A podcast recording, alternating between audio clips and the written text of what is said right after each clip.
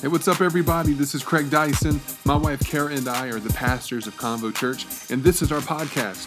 I wanted to thank you for joining us today. I hope this message inspires you, encourages you, and builds your faith. Enjoy the message. Okay. Uh, go ahead. If you have a Bible with you, or if you have the YouVersion Bible app on your phone, uh, go ahead and pull that out. We're going to go uh, to the book of Acts, which is in the New Testament. Uh, you have the Gospels Matthew, Mark, Luke, John, and then right after that, you have the book of Acts. And uh, today I'm going to be talking out of chapter 3 uh, from the book of Acts. And uh, I'm excited about this because we've uh, started last week just talking about what it means to really be blessed. And uh, last week I kind of painted a picture that there's a great chance we don't fully know what it means to really be blessed in the context of what, how God wants to bless us.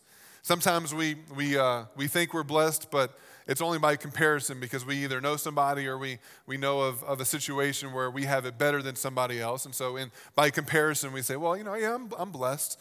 And, uh, or we just, you know, if you're a church person and we know how to say all the right Christian words, right? Uh, you just, you know, to say to people, hey, how are you doing? I, you know what, honestly, brother, sister, I am just blessed. And, uh, and it's so weird when people talk like that. I'm sorry, I do sometimes too, but sometimes I got to remember that um, there's you know, a whole world that really has no idea what these words are that we're using when we have conversations. And so let's be real people and use real words so people can understand what we're saying, even though we're Jesus followers. But I believe that, that God desires, it's in the Bible, God desires to bless your life in ways that would absolutely blow your mind. And uh, He wants you to have the the best marriage that ever existed. He wants you to have uh, the best family that ever existed. He wants you to have an incredible financial situation in your life, believe it or not. He wants you to have friends that you just want to be friends with them for life. He wants you to be able to have dreams and visions of your future and actually not just dream about it, but actually see these things happen. And, uh, and so a blessed life isn't just getting through, isn't just having a roof over your head, isn't just being clothed and just being fed. I mean, there are definitely people that don't have that. And in that context, yeah, maybe we are blessed in that comparison. But I really want to see us as a church and as people become people that begin to experience that, that, that mind blowing, blessed life. Not so that we can start upgrading our vehicles, right? And getting more square footage in our house and, and paying more for clothes. That's not what being blessed is about. Being blessed is about having God trust us with what He, he can give us kingdom wealth so that we in turn begin to do something in our cities with that. And, uh, and so I want to I wanna read uh, a couple of these verses to you, and uh, then I'm going to kind of tell you a story of what we were as a church, what you helped uh, make happen just this last week. So, starting in, in verse uh, 1 of chapter 3, Peter and John went to the temple. Uh, one afternoon to take part in the three o'clock prayer service. As they approached the temple, a man lame from birth, cripple, not like, hey, you're, you're, lame, but he was a crippled man from birth, uh, was being carried in. Each day he was put beside the temple gate, the one called the Beautiful Gate. This would have been probably the most trafficked area entrance of the temple in Jerusalem at the time. Very strategic uh, for what he was going to be doing, so that he could beg from the people going to the temple. And when Peter and John uh, when, when, he saw Peter and John about to enter, he asked them for money. Peter and John looked at him intently, and Peter said, Look at us. The lame man looked at them eagerly, expecting some money, thought he was going to get paid. But Peter said, I don't have any silver or gold for you. Spoiler alert. But what I do have, I will give you. Or, but I'll give you what I have. In the name of Jesus Christ, the Nazarene, get up and walk. Then Peter took the man by the right hand and helped him up. And as he did, the man's feet and ankles were That's good when you cough into a microphone. Were instantly healed and strengthened. He jumped up, stood on his feet, and began to walk. Then, walking and leaping and praising God, he went into the temple with them. This is such a powerful um, uh, account, not just because a miracle took place, uh, but because there was something bigger at work. Let me tell you about something that you um, if you've been giving to Convo Church, something that you helped make happen this last week, we got um, a call from this school, the Academy of Arts, Career, and Technology. That's the name of this high school. And uh, and I had always prayed when we were trying to find a school where we could do church and, do, and partner that we could find a church where we wouldn't just kind of come in and do our Sunday thing and leave, but we could actually do something that was a positive impact, something that we could partner with to really help connect with the people in the school. And so I've been asking the principal and asking, and, and so finally he said, Hey, you know, we've got this thing where we've identified uh, 10 specific families within our school that our school is going to uh, try to, you know, bring in food so that they can have a good Thanksgiving. You know, 10 families that um, are, you know, they're struggling financially, and we just, they're a family, so we want to help them. And I said, Okay, we can get behind that. That's awesome and, uh, and said, well, you know, here's, you know, the whole school body and teachers and faculty, they're going to be, you know, bringing these food items in and, uh, and so I started asking them, like, well, how is that going? They're like, well, it's coming in. You know, we're just about to have all the food. I'm like, well, it sounds like, it sounds like you got everything. What can we do? And I started thinking, I'm like, what if we just, on top of the food that you're already going to be giving them, um, what if we were able to give like a $50 gift card to every family on top of what already is there for them to do whatever it is that they want to do, whether they want to go get more food or whether they want to use that for Christmas, whatever it may be. And, uh, and so I'm talking with a teacher that was putting all this together, and she was blown away. She's like, Are you serious? She's like, No, is that like just $50? I'm like, No, per family. So that's, that's $500. That's, you know, $10, $50 gift cards. And so we did that. And this, uh, on Friday, I brought it to the school. It's actually, the teacher is in that classroom. Nope, sorry, that classroom right there. And, uh, and so I came in, got my visitor pass so that I'm, I'm not looking scary coming into a school. And uh, went up there, and she saw me coming, and I'm holding these envelopes in my hand because I put, you know, just a little envelope in there that says, um, just, just wanted you to know that you're loved. Uh, sincerely, Convo Church. And, um, and we put the gift card in there. We put a little convo card so they know, you know who we are and just sealed it and gave it to them. So we walked in, and the teacher, she was smiling. She came over, and I was like, here, and I'm just trying to sneak in, give it to her, and walk out. And she's in the middle of class. And she's like, hey, students, do you know who this is? I'm like, oh, I'm pretty sure. And they're like, no. They're like, so this is the guy, like, he, he pastors a church here in our school. Did you even know that there's a church that meets in our school? And they're like, no. And they're like, there is, you can come. And, and uh, as I was driving away, I'm like, I really blew that opportunity. I could have just really gone at it. Uh, but she, she, she just starts bragging on us in front of her class. She's like, This church heard that we were doing this Thanksgiving uh, thing to help the 10 families in our school, and they wanted to get behind us. And so they, they're giving every family a $50 gift card to, you know, and they were just like, they're clapping and, and, uh, and I was not emotionally prepared for the moment. And the teacher starts, the teacher starts tearing up. And it was just so cool. And so I just said, you know, it's our, it's our privilege. You know, we just want to, you know, we're not here just to pay rent. We're here to, to help minister to the families in the school. And so they said thank you, and I walked out. But I just want you to know that that's possible because of your giving. And so, but that convo, this is that's just the beginning.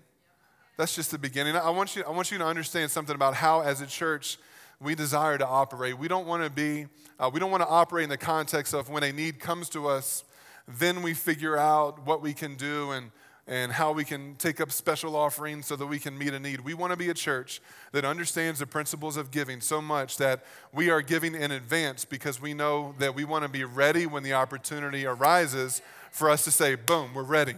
Not, hey, can we get back to you? Can you give us two or three weeks to take up multiple offerings and hopefully we can do something? But we will be ready because we already have a context and an understanding that we are blessed and that God desires those who are blessed to pour back into his kingdom through their local church so that we can be a source of blessing to our communities. Um, I, I, think I was thinking yesterday, watching the news over in the, the two main areas that have been most recently devastated by the fires, and, and you just you watch the news and they're just panning around, and it's just ashes. That's all it is.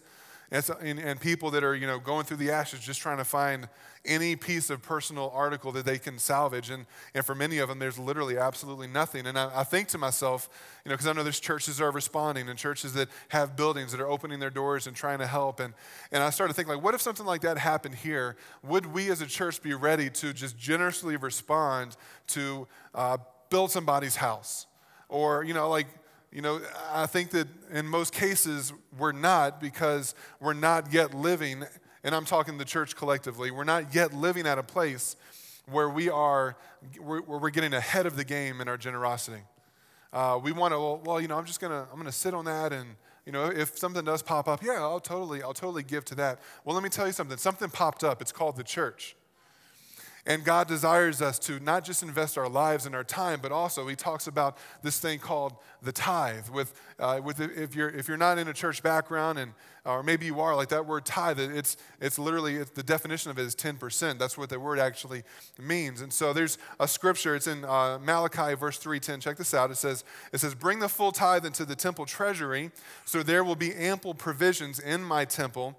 Uh, test me in this. This is God speaking. And so it's kind of it's kind of cool and almost a little bit intimidating when God says, test me, because this is the only area, literally from Genesis to Revelation, where God says, test me on something. Uh, I didn't, you know, my dad never really told me to test him. He actually told me all the time, don't test me. Uh, but God, in this sense, is saying, test me in this and see if I don't open up heaven itself to you and pour out blessing beyond your wildest dreams. Um, it can be easy for us to focus on what we can't do because of what we don't have. But I want to challenge you with that. That's, that's a poverty mentality. This is, man, I, I just, I wish I could, but you know, I'm, I'm, this is where I'm at, and I really don't have that much to offer. And and uh, I wish I could, but I, I, really, I really can't. But listen, a blessed life is a generous life.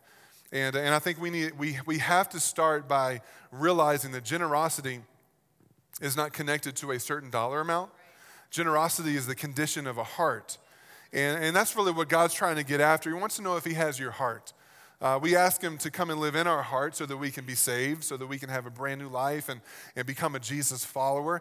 Uh, but He wants to know I, I know how I'm, I can tell if I have your heart I'll ask for the thing that's closest to your heart, which for many, not all, but for many people is our finances. Because our finances, right, they, they buy us food to eat, right? They, they pay the bills, they, they put a roof over our head. And so if we were to take away a source of these things, maybe it would put you in a situation of panic or fear, or man, I, don't, I just lost my job and I don't know how I'm going to do this, and, or my job's not paying me enough. I don't know how I'm going to pay the bills. And, and God continues, even in those moments, He's still saying, I wonder if I have your heart though. You know, like, man, it was, you know, one of these Thanksgiving messages where I get to hear the pastor tell me how I'm not giving. That's not what we're even talking about today. And I'm not even planning on talking about tithing per se, but it builds a picture of what it means to be blessed. God continues to bless people that he knows he can trust with kingdom wealth. And when I use the word wealth, don't, don't let that make you nervous. I always talk like this prosperity thing where if you give, then God's going to give you money. And it doesn't always work that way. God doesn't say, if you give, it's not, you know, the stock market, which we're very grateful for that, uh, where, well, I'm going to give the Lord $100, and according to biblical principles, you know, if you carry the two, bring it to the, that means he should be sending me a check for, for $10,000, and that's, that's not how it works. God says, trust me and give me the tenth and watch what I do in your life. All I know is that for my wife and I, we have made it a, a non negotiable our entire uh, 18 years. We, in January, we may, we'll be married 18 years. And uh, that's right. That's right. And, and before the 18 years of marriage, we, uh, we dated and were engaged for six months because I knew, I knew what I had. I'm like, why are we wasting time on this? Let's do this. Let's get married. Um, but throughout our entire relationship, we made a determination um, before we got married that, that we were always going to uh, be faithful with our giving and be faithful with our tithing.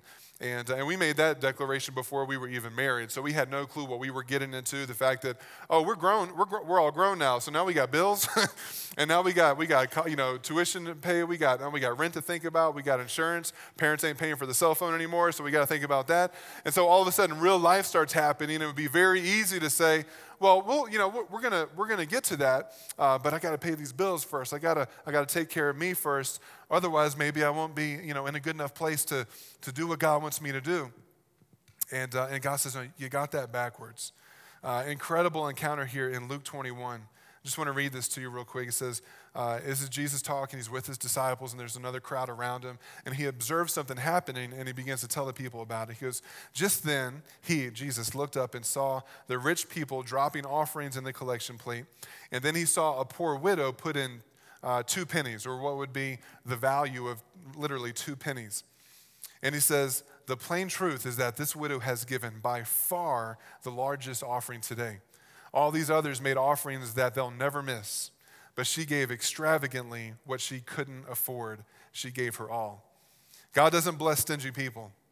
And you're like, well, that doesn't, you know, I thought God just blesses everybody. No, He doesn't. There are principles. There are, uh, when I took geometry twice, uh, there were these things called if then principles. You remember that? I don't want to talk too much about it because it takes me back to bad memories. But like, if this, then this happens, right? And so, all throughout Scripture, there are basically these if then type of principles that God puts into place, not because we're earning some behavior that gets God's attention, but we are doing it's almost like a key. God gives us a key that if we would stick it in the lock and twist it, it would unlock something that God desires to give to his people. And, and giving is one of those where when we begin to say, okay, God, I'm going to trust you with this because I can definitely think of things that I could do with 100% of my paycheck. But what you're asking me, God, is to give uh, in advance, give 10%, the first 10% of that paycheck to, to you, uh, to, the, to the church where you've got me, and then live off of 90. And God would say, yes, absolutely. Absolutely. Well, that sounds a little bit crazy. And God says, I'm a little bit crazy. I think God is. And, uh, or maybe it just seems that way to me. But, but God's principles are never untrue. So, my wife and I, our entire life together, we have had moments where we did have to make a choice between are we going to pay this, this bill? Are we going to go and buy groceries? Or are we going to be faithful and trust God and tithe first? And every single time we said, you know what? It's, we can justify doing that because this money really would only buy us food or do this. Okay, we're going to stick with this. And Only to see 100% of the time to see God come through. We've got, we've got crazy stories. And again, that's not even what I'm preaching on today, but it's just kind of building the, the stage for, for you to understand something that, that what you have is greater than what you don't have. Come on, what you have is greater than what you don't have. And God wants to unlock those blessings inside of you. It starts with the tithe, and then it even goes to other aspects of our lives. I want to say that because uh, there's, there's this, this crazy study that I looked up because I heard somebody say one time, and I wanted to see if it was true or if it was just kind of one of those statements that people say, and, and people are like, oh, obviously that's a true thing. So I looked up the research, and um, all the things that our world struggles with right now, as far as uh, hunger, as far as clean water, as far as um, you know, preventable diseases um, around the world, uh, most governments have to take on the weight of trying to fund and figure out how to solve those things. And we all know that the way that the government pays for things is through taxes. And so ultimately, that money ends up coming um, out of us to hopefully meet some of these needs. I think it doesn't take uh, uh, you know, a really good reporter to go out and figure out that those needs are not being met that there are more people hungry than ever, there's more people sick than ever, um, that there's people that are struggling, and there's lots of organizations that are working to make it happen. Now, check this out. If the church, this, is the, this study was done by um, rethinknow.org, and this is actually in 2016, as far as where some of these stats come from. Uh, on average, 2 point, um, Christians are giving 2.5% tithe uh, compared to the Great Depression, where Christians gave 3.3% uh, which means that in our current state, uh, people that were going through the Great Depression where they had nothing were giving more than Christians are giving now, percentage wise. Uh, on average, 3 to 5% of Americans give regularly to their church. Now, check this out. If, this is crazy, if uh, all Christian churches, in just America, if all Christian churches in America, if we all gave a tithe, not in nothing more, nothing less, but just the tithe, we would flood the local churches of our nation with $140 billion a year. Now, check that out. That is double the amount of money that it would take to end world hunger, to cure and to prevent every single preventable disease, to make sure that every human being on our planet had clean drinking water, to make sure that every single language and nationality and ethnic group had a Bible in their hand and in their language. There are almost 7,000 dialects in our world right now. The Bible has only been translated into about 1,800.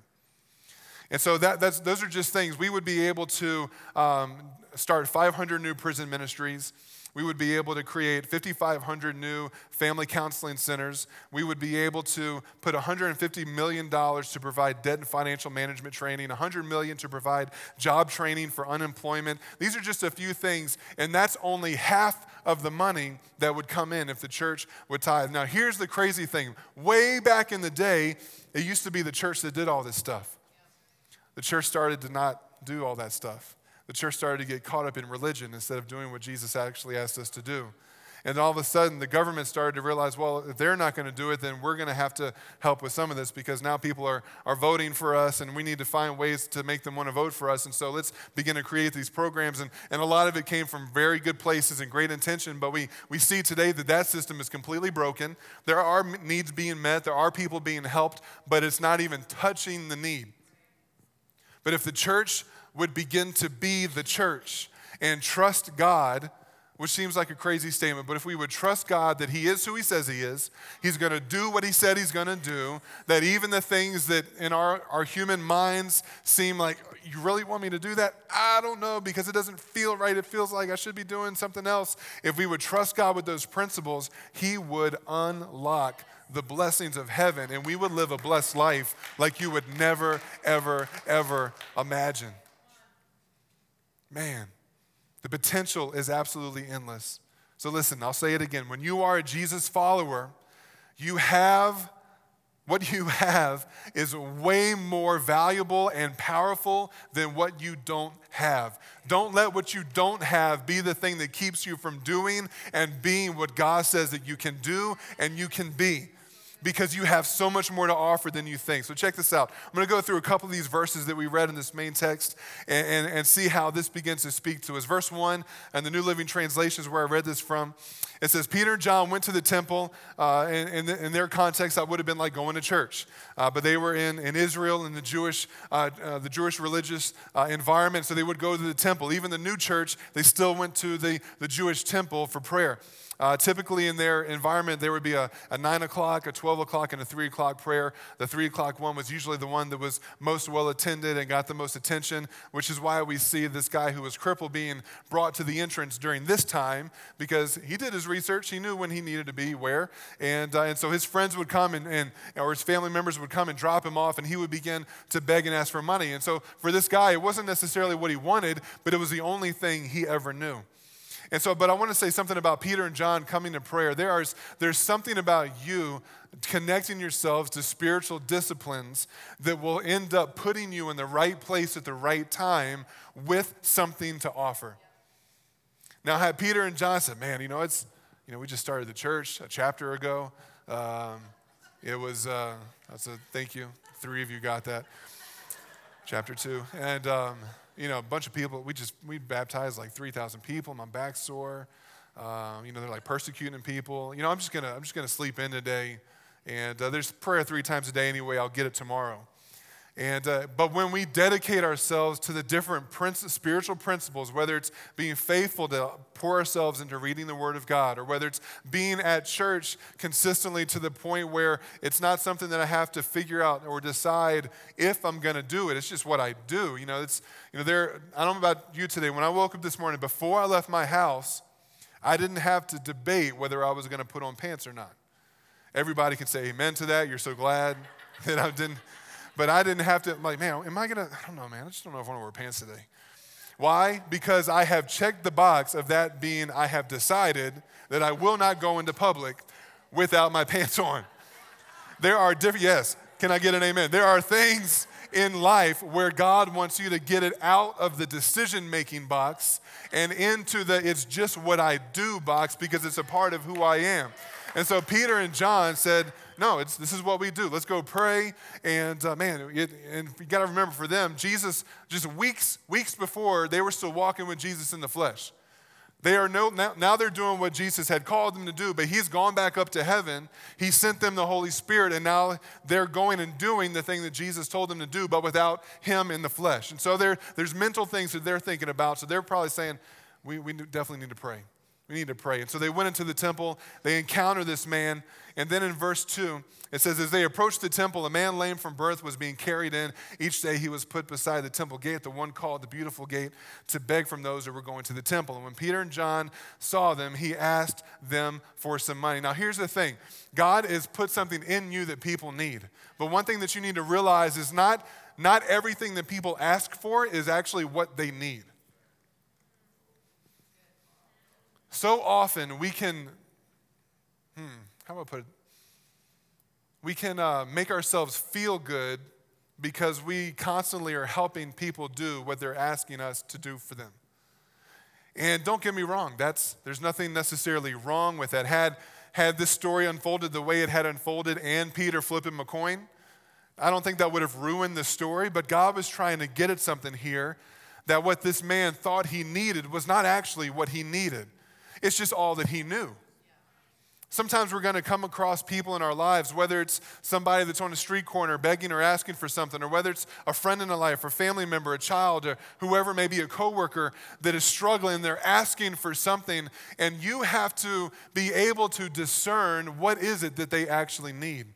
Because sometimes giving them what they're asking for is actually just, is just prolonging the condition that they are currently in instead of bringing hope and life to their situation to completely turn it on its head. See, God doesn't want us to just meet the needs of the needs that people have. God wants us to meet the needs of the needs that people actually need. And sometimes it's not always the same. Peter looked at him intently. This is in verse 4. Peter and John looked at him intently.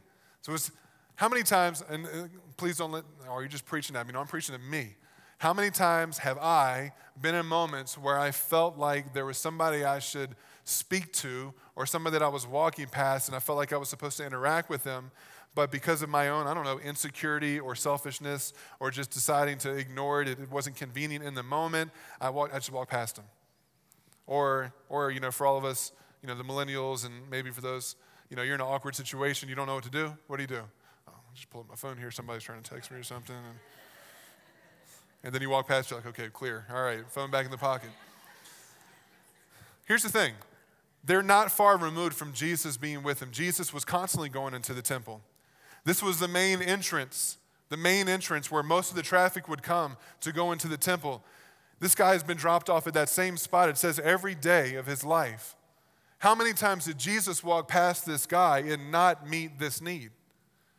We don't know, it doesn't say. But you have to know that Jesus had seen this guy. Well, why didn't Jesus heal him then when he was there? Maybe because he was setting the stage to give his disciples an opportunity to step out in faith and do something that he was calling them to do. So I love the fact that Peter looked at this guy intently. He says, Look at me. This guy's like, Sweet, this guy's intense. He's probably got like big coins. Not bitcoins, big coins. He's probably got big coins. You know, Peter says, I don't have any money. the guy's like, Okay, thanks a lot. Keep the line moving. There's other people that do. And he goes, No, I don't have any money, but what I do have, I'm going to give it to you. And he says, In the name of Jesus Christ of Nazareth, which there is power in the name of Jesus. Not just, you know, with my own good efforts and my own good intention, but no, with the power of the name of Jesus, rise up and walk. So I don't know if this guy woke up this morning. I, we don't know anything about this guy other than what we see in the story. So we don't know if maybe like every day he's like, I just want to be healed. I wish I wasn't crippled. I wish I, I wish I could walk. I wish I could get a job. I wish I could be, you know, contribute. Now here's the other thing: the entrance of that temple. That's as far into the temple, the house of God, that this man was actually even allowed to go because of his crippled state, there was a very strong belief held in their culture that people who were sick or people who had diseases were that way because of their sin or because of the sin of their parents. And so you are that way because you deserve to be that way because God's curse is on you and you're not allowed, you're not good enough to be in the presence of God. So here's the thing Every single day, he knows that environment. He knows the culture. He knows of God. He knows what the temple is. Every day, all he does is he gets to look at people passing by that are better than he is, that get to experience this, this God that everyone talks about, but he's not good enough to experience. And people pass him by and pass him by and throw coins at him and pass him by, or maybe make comments like, why don't you get a job? Or why don't you go and make something of yourself? Or I bet you're faking it. Or, you know, here's a couple more coins. And that's his existence. So we don't know every day if he just woken up saying, God, would you just heal me or would you just take me? I'm tired of being this guy that's just out, able to do nothing, got to be carried around by friends and family, and all I can do is beg for money that the people who are helping me get around, they end up taking a cut of it anyway. Peter says, No, I'm not going to give you money. First of all, I don't have any. Second of all, I'm going to give you what I do have. I'm going to give you Jesus. What would happen if Convo Church or every church in our city or every church across our country started to realize that what we have is more powerful and valuable than what we don't have. And instead of being the church that just tries to make something happen so that we can hopefully be some type of light that moths come to, they'll just come to us, that we begin to interact and become people who go to the city where God has called us and we begin to do the things in the name of Jesus that He's called us to do because God still heals today. God still does miracles today. God still saves today. This isn't just some uh, beautiful story from the Bible that has no context to our living today. It's not just because Peter and John were uh, famous apostles and so they had special powers. No, they were followers of Jesus. And Jesus goes and tells them, listen, you have the authority to do what you're doing because I'm giving you that authority. It says in Matthew 10 1, Jesus called his 12 disciples together, gave them authority to cast out evil spirits, to heal every kind of disease and illness. In Matthew 28, the Great Commission, Jesus says, I've been given all authority. And so this was a transference of authority. He's like, now go and take my message to, the, to all the world. Heal the sick, cast out evil spirits, raise the dead, do crazy stuff. How can you do it? Because I'm giving you authority. How can I give it? Because it's all been given to me. Jesus has given you authority. John 14, 12 through 14. I tell you the truth, anyone who believes in me, this is Jesus speaking, will do the same works that I have done. Check this out. And even greater works. What? Wait, wait, wait, wait, wait. Okay, we'll do the same things that Jesus did. Now, if I, I don't know all of Jesus' Bible stories, but I remember them being some crazy stuff like people that had leprosy, they were healed. People who were dead, Lazarus, come to life. People who were sick, healed. People that had evil spirits were cleansed, they were made whole. People who were blind couldn't see. People who couldn't speak, they all of a sudden they could speak. Um, that's just some of them. And so, Jesus, you're telling me that because you're going back to the Father and you're going to put your spirit inside of us, that we're going to do greater things than you did? And I feel like Jesus is sitting up in heaven saying, Yes, now would you please go do them? We're like, Oh, we don't see those things happening. That's because we're doing this. We're just sitting on our hands, asking God to bless us. We're just going through the motions, trying to get from God because unfortunately, culture has taught us that that's, if there is a God, that that's what it's about. You know, it's what God's going to get from me. God, if you're real, you're going to do something for me. And God's like, I just want a relationship with you. Since when did this become something about like, okay, if you do this for me, I'll do this for you? God's like, I just love you. I just want to be with my kids. I want a relationship. And, and guess what? All the people that are out in our city that don't know God, the people like this lame man that either they're, they're suffering with something physically or they're suffering with something spiritually, they, they're, they're God's kids too, and they just don't know it yet. And God loves the world so much that He sent His only Son to die on the cross for that person so that they wouldn't have to live the life that they're living now, so they wouldn't have to perish, but so that they could have eternal life through a relationship with Jesus Christ. God's not looking to bless us just so that we can be blessed. He's looking to bless His church and His children so that we can take that over the top abundant blessing and go out into our world and give them what nobody else can give them. I'm telling you, no, no spiritual seeker or no mystic is going to be able to do what the Holy Spirit can do. No tarot card reader is going to be able to speak into somebody's life what we can speak into somebody's life because we're speaking from the Spirit of God. No other person that is seeking their own power, their own kingdom, or their own, their own popularity is going to be able to do what Jesus followers can do when we go out with a pure heart and the same heart that we see with Peter and John. Now, I love the fact that it ends with, and babe, go ahead and come on up. That's my wife. That's why I called her babe. Just for the record. Just making sure. You came in late. That's my wife. I think she's hot and I married her. Anyway, put a ring on it. Yeah, that's right. Because she married me, Cody. There we go. Oh. Yeah. Oh. Verse 7. This is where we wrap this up. I love this. Um, Peter, Peter, he took the lame man by the hand. And this represents, uh, this represents two things, really. Because he didn't have to. You know, had, had he not reached out his hand and helped the man up, would he have still been healed? I don't know. But he did. Probably would have, but it's all speculation. So we're just going to go on what it says and what we can see it saying. It says he reached out and he grabbed the man by the hand and he helped him up. Um, sometimes, almost like what I was saying when we first started talking, sometimes it could just be an extended hand that changes somebody's life. This represented encouragement. Peter was encouraging this man to receive what God had for him. He could have just stood there and been like, You're healed, get up. And he goes like, I don't, if I can. Well, Jesus said, you, so what's your problem? Get up. He says, You're healed, get up, walk. God loves you. And here, I'm going to help you. I'm going to prove it. And he helps him get up. And it almost paints this picture that as the man was standing up, as he was responding, he was being healed. Wow. The other thing it represents is it represented a change in this man's life because, because no longer was he going to be an outsider that wasn't welcome into the temple. He now got to be welcomed into the house of God. Peter said, We're going to change something for you, my man. Not only are we going to change your outside, we're going to change your inside. And he reached his hand out and he welcomed, he helped him up. He welcomed him into the community of faith. And he did it in the name of Jesus so that there was no confusion of like, well, know, who is this? What religion is this? What belief is this? I'm not sure if I believe that. Oh, this is Jesus, Jesus Christ of Nazareth. Remember the because it goes on later in that chapter because all of a sudden this guy everybody knew who he was because he's been there his whole life it says he's walking and leaping and praising God. This dude is freaking out because he can't believe what just happened. And it doesn't really talk about what Peter did, but if I'm Peter, I'm freaking out too. In a good way. Have you ever have you ever had confidence in something was going to happen, but when it actually did happen, you're like, I can't believe that just happened? Peter had seen miracles happen, and, and even when, when Jesus was still with them, Jesus had sent them out kind of on a little mini mission trip. All right, go two by two, go out, you're gonna pray for people. And they came back, they're like, people got healed, people got set free, can't believe this is happening. So he had seen it happen before, but now Jesus is not there, but the Holy Spirit is in him, and this is kind of their first time stepping out. And, and, and Peter's like, oh my gosh, it just happened.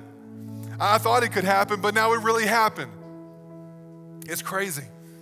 And it says that they created such a commotion that this crowd began to gather to the point where if you were to kind of kind of look at like some old historical maps of how the temple looked and laid out where the gates were it goes on to talk about how they went to this one part of the temple called solomon's colonnade which is kind of like a little courtyard area outside of where the main stuff was so they had they had interrupted prayer completely messed that up don't you love it when you try to have you try to do something, you try to do your religious things, and then God screws it up?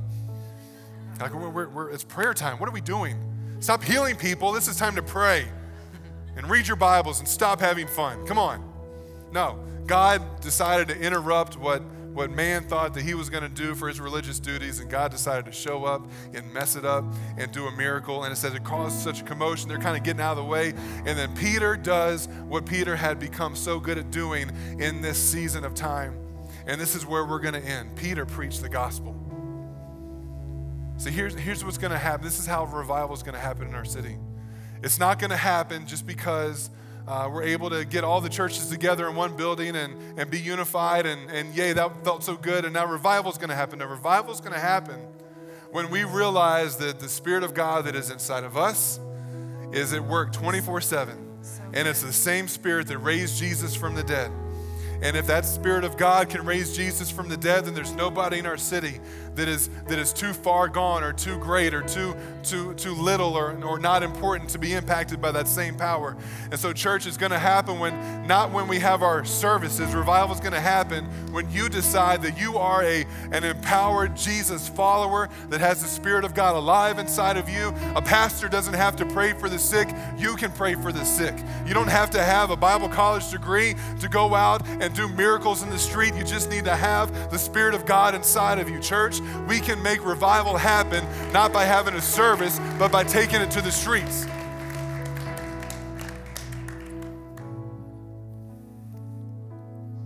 Peter was pumped up. And yet again, after he spoke to the crowd that was there, he began to tell them that, hey, the same Jesus that you crucified, he didn't mix any words because they weren't that far removed from that, that historic moment. He said, the same Jesus that you crucified, guess what? He loves you and he died, he used what happened there so that you could be saved and you could be set free. Thanks again for listening to the Convo Church podcast. If you enjoyed this message, do us a favor subscribe to this podcast, rate and review us on iTunes, and share our podcast with your family, friends, and team members. If you live in the Reno area, come and be a part of Convo Church. Check us out on convochurch.com and follow us on social media at Convo Church. We'll see you next time here on the Convo Church podcast.